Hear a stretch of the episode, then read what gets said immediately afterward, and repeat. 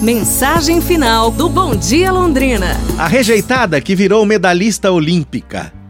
Quando Oksana Masters nasceu na Ucrânia em 1989, seus pais biológicos a abandonaram no hospital por conta de uma série de deformidades em suas pernas e pés causadas pela radiação emanada de Chernobyl. Ela fez diversos tratamentos para tentar colocar os membros no lugar, sempre com muito, muito sofrimento. Oksana passou por três abrigos, passou fome e enfim foi adotada por Gay Masters, um terapeuta norte-americano.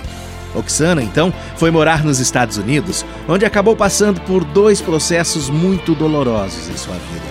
A amputação da perna esquerda, quando ela tinha apenas 8 anos de idade, e da perna direita, quando ela tinha 13 anos, ambas acima do joelho.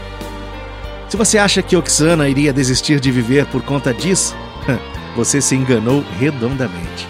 Oksana se tornou para-atleta, ganhando medalhas de ouro olímpica em esqui de fundo nos Jogos de Pyeongchang. Ela também tem outras medalhas olímpicas de prata e de bronze. O que, que aconteceu? Oksana não focou nos problemas. Ela focou nos seus sonhos e acreditou neles de uma forma que nada, nem ninguém, foi capaz de tirar esses sonhos dela. Pois saiba, para Deus, nada é impossível. E com sua vida, não é diferente. Mas você tem que acreditar e focar nos seus sonhos. É isso, pessoal. Amanhã a gente se fala. Um abraço, saúde e tudo de bom!